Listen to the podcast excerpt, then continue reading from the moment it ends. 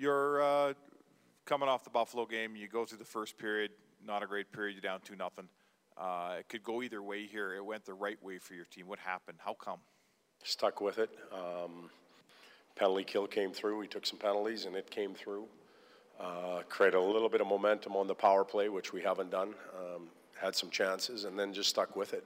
And um, had good leadership on the bench. Talb's made some saves when he needed to make them, and um, little uh, upper end character came out of our team tonight. We didn't have it the other night against Buffalo. It came out tonight. Todd, a few of your guys who are usually really calm, Cam Talbot, Connor McDavid, uh, both expressing a lot of frustration with with the, the call at overtime. Talbot, even when the goalies start questioning goalie interference, you got to wonder if maybe something's wrong. What's what's your thoughts on that play? Uh, I have thoughts, but I'm probably best to keep them to myself. Um, you know, I'll let that speak for, for what my thoughts are.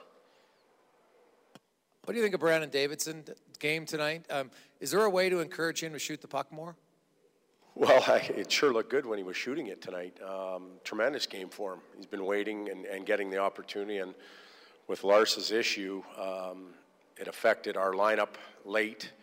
Um, it created a play seven defenseman scenario, and uh, we weren't sure how much he was going to play. Uh, we just went into the game and he uh, he increased his opportunity as the night went on. He played tremendously physically, defended well, had a good stick. Penalty kill was better. Uh, I think he had a big part in it, and obviously his ability to shoot and get it to the net. So um, really happy for him. He's been patient, and uh, it was a tremendous night on his behalf. Is it safe to say he was the seventh name on your on your list tonight? If Larsson had played, he uh, well, if, he was probably our sixth name tonight. Uh, but this morning he probably wasn't in the top six. Uh, moving forward, I think he has a chance to be there. He's earned the right to uh, to compete and keep going.